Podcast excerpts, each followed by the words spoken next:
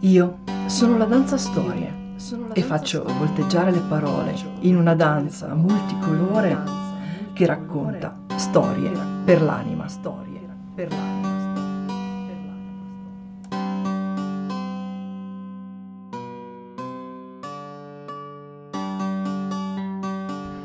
Ciao, sono Nadia Meneghetti, la danza storie. In questo podcast ti conduco in una danza di parole che spero ti siano d'aiuto mentre percorri il cammino che porta al tuo risveglio interiore, al risveglio della tua anima. Danzando storie, dipingo il ponte arcobaleno che unisce magia e razionalità.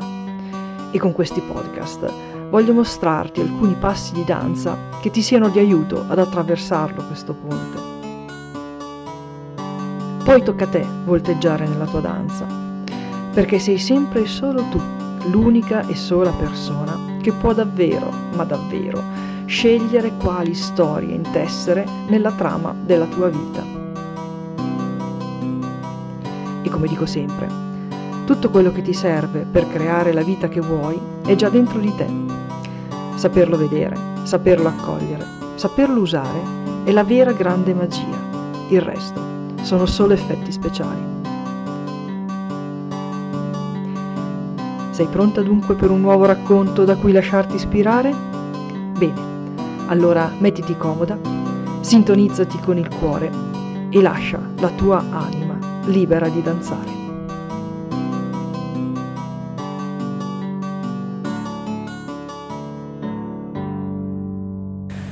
Estate. Tempo di mosche e mosconi. Tempo in cui in casa fa caldo e quindi si aprono le finestre per arieggiare e che tu apra un'interanta o solo una fessura, tempo niente, almeno una mosca che gira per casa c'è. Ci hai fatto caso a come si muovono? Soprattutto i, i mosconi che si notano di più perché appunto fanno più rumore per casa. Tu hai una porta finestra di quella doppianta che occupa buona parte della parete.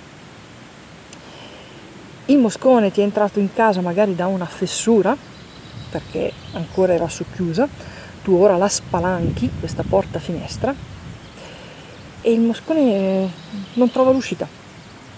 Continua a girare per casa vuole uscire, ma non la trova. E invece di beccare la porta finestra enorme, si sposta magari attraverso una porta socchiusa in un'altra stanza dove comincia ad andare a sbattere contro il vetro di una finestra che però è chiusa. Oppure, mi è capitato più di una volta, tu spalanchi la porta finestra, quindi c'è questo spazio di aria e cielo che già è grandino per noi, no? ci passiamo comodamente lì in mezzo anche se siamo persone di stazza, cioè, per un moscone è, è veramente è un'enormità una porta finestra, no? non ci si può credere che la manchi. Eppure cosa fa il moscone?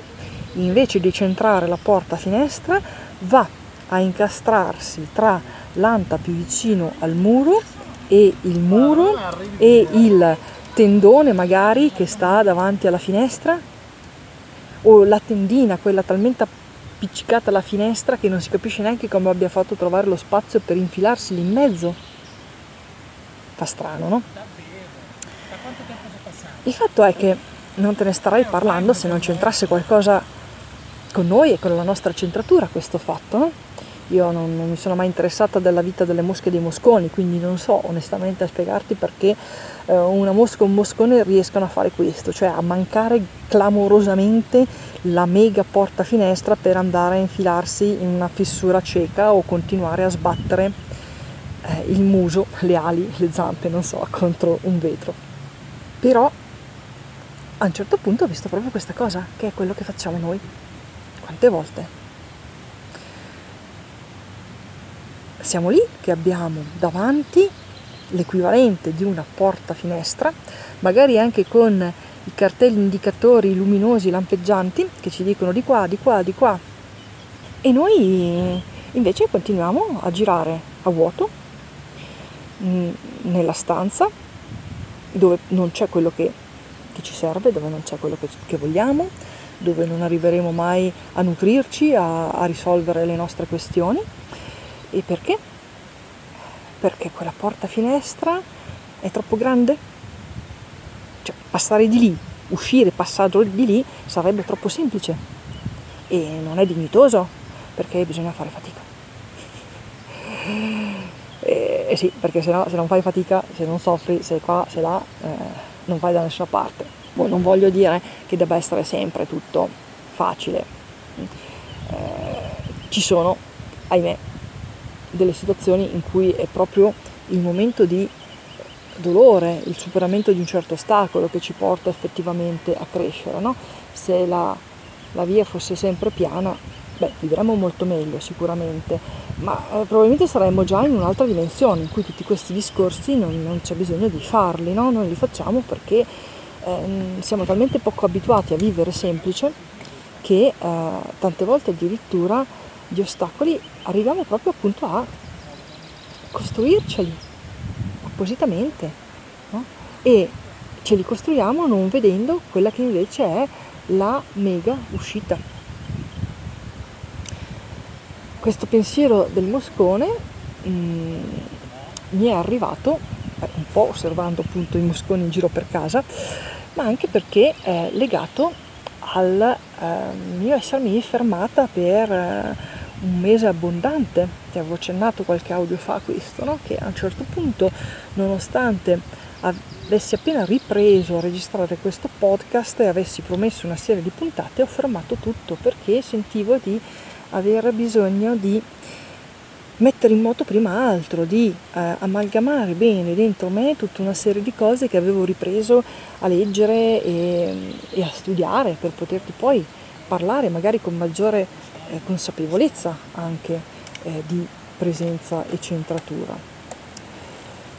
Ma vedendo questo eh, moscone un giorno proprio non riuscire mai a imboccare la mega porta finestra che era quasi più grande di tutto il resto della stanza, ho proprio visto una parte di me che continuava a sbattere contro un muro pur di non fare la cosa più importante per me adesso.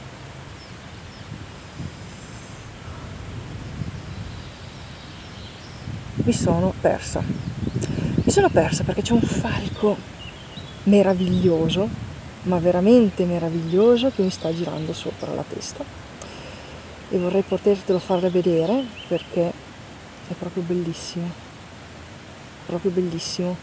Ha un volo maestoso, silenzioso, con queste piume che cambiano di colore in base a come vira. Bello, veramente bello. Un paio di episodi fa ti ho detto che avevo momentaneamente smesso di registrare, anche se avevo promesso una serie di episodi e ne erano usciti a malapena due, perché ho sentito il bisogno di fermarmi. Eh, ho sentito che stavo parlando di presenza e centratura mentre non ero né presente né centrata e questo mm, per me non, non, non, aveva senso e continua a non avere senso. No? E deve essere proprio per questo che in quel periodo la mia attenzione si è fermata su quella serie di mosconi, perché non era uno solo, no? l'ho visto accadere più di una volta questo fatto che avevano questa porta finestra spalancata apposta per loro per poter uscire e continuavano incessantemente a sbagliare mira. E il fatto curioso è stato che eh, sempre in, in, quel periodo un giorno c'è un boscone che invece si è infilato eh, in una stanza dove c'è sì la luce ma è una piccola finestrella che non si può aprire e um, quel moscone è stato lì tre giorni perché nonostante io cercassi di invitarlo ad uscire da quella stanza per andare eh, a trovare la, la, vera eh, finestra e quindi to- tornare nella natura, eh, niente, cioè, più, piuttosto che seguire la mia mano che cercava di portarlo fuori da lì, continuava a sbattere contro il vetro. E alla fine a furia di dai e dai, era talmente agonizzante che praticamente è rimasto appoggiato su uno straccio che c'era lì nella stanza e sono riuscita a portarlo fuori. E osservando queste cose mi sono resa conto appunto che io stavo in quel momento facendo la stessa cosa, cioè stavo mettendo mm, le pareti davanti alla mega apertura, cioè l'universo mi aveva già più di una volta mostrato dov'era la, l'apertura attraverso cui passare e io eh, per un motivo o per l'altro la stavo completamente ignorando. Così ho fermato tutto ho fermato tutto per dedicarmi solo ed esclusivamente a quest'opera che rappresenta per me la porta finestra. Eh, è un qualche cosa che ho iniziato tempo fa e che ora eh, voglio arrivare a finire. Non ti racconto cosa perché è una cosa proprio mia, quindi non, non, ha, non ha significato. Il punto è quando l'universo mi mostra qualcosa e la mia anima l'accoglie e poi però eh, la, la rifiuto perché non è quello che io mi aspettavo di trovare, quello è fuori centratura, fuori presenza, è eh, l'anima che eh, sì, ha cominciato il suo cammino di risveglio, ma eh, poi è rimasta di nuovo imbrigliata nella personalità che a sua volta è rimasta imbrigliata nei racconti di si deve e non si deve fatti dagli altri. Presente centrato è quando io sento che una cosa mi chiama profondamente la seguo. Quando io sento che una cosa mi chiama profondamente, la seguo, anche se è è non convenzionale, anche se significa smettere di fare tutto il resto, anche se di 10 persone che intorno 9 mi dicono ma te sei scema? E una non me lo dice perché non mi conosce abbastanza ma lo pensa. Non ha nessuna importanza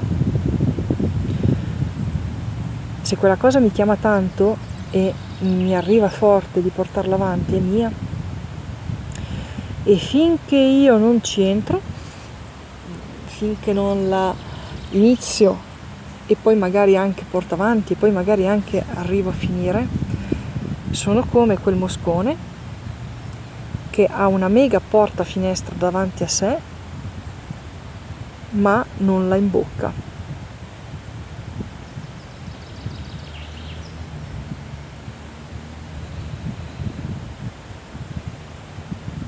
mi fermo qua e, e ti lascio a te stessa. Prenditi qualche minuto dopo questo audio, non, non entrare subito nelle attività frenetiche, prenditi qualche minuto per vedere se non c'è per caso anche nella tua vita una porta finestra da cui entra aria fresca che ti chiama da tempo ma che tu comunque continui a non imboccare, fidandoti e seguendo le direttive di qualcuno che non sei tu e quindi rimanendo fuori dal tuo essere presente e centrata. E anche per questa sera è tutto. Grazie per avermi ascoltato. Spero che qualcosa ti sia servito. Se è così ne sono felice se no pazienza. Io posso solo parlare di ciò che sono, sento e so, nella speranza che aiuti anche qualcun altro. Buona serata, ciao. E per oggi è tutto, questa danza finisce qua. Se qualcuna delle parole che ho danzato in questo racconto ha mosso qualcosa dentro di te o ti è stata di ispirazione, beh, ne sono proprio felice ogni tuo passo in questa danza che ti porta verso il tuo pieno risveglio. Alza sì la tua vibrazione, ma alza anche la vibrazione del tutto e dunque anche la mia e quella di tutte le donne che danzano questa vita. Ti chiedo in questo caso di lasciare una traccia del tuo passaggio con un mi piace a questo podcast, un tuo commento o condividendo questo passo di danza che abbiamo appena fatto insieme con chi sai essere in cammino e interessato. Ti invito anche a seguirmi sul canale Telegram Vivo come voglio, la danza dell'anima, dove trovi i link alle puntate del podcast, ma anche quelli ai racconti del blog vivocomevoglio.it. Trovi anche le informazioni sui laboratori La danza dell'anima, che propongo sia in presenza che online. Trovi mini racconti a sorpresa ispiratimi dalle montagne e dai larici di questa magica valle e trovi anche la possibilità di dialogare con un gruppo di preziose donne che come te e come me sono in cammino. Grazie dunque per aver passato questo tempo con me. Ti aspetto alla prossima puntata con una nuova storia danzata.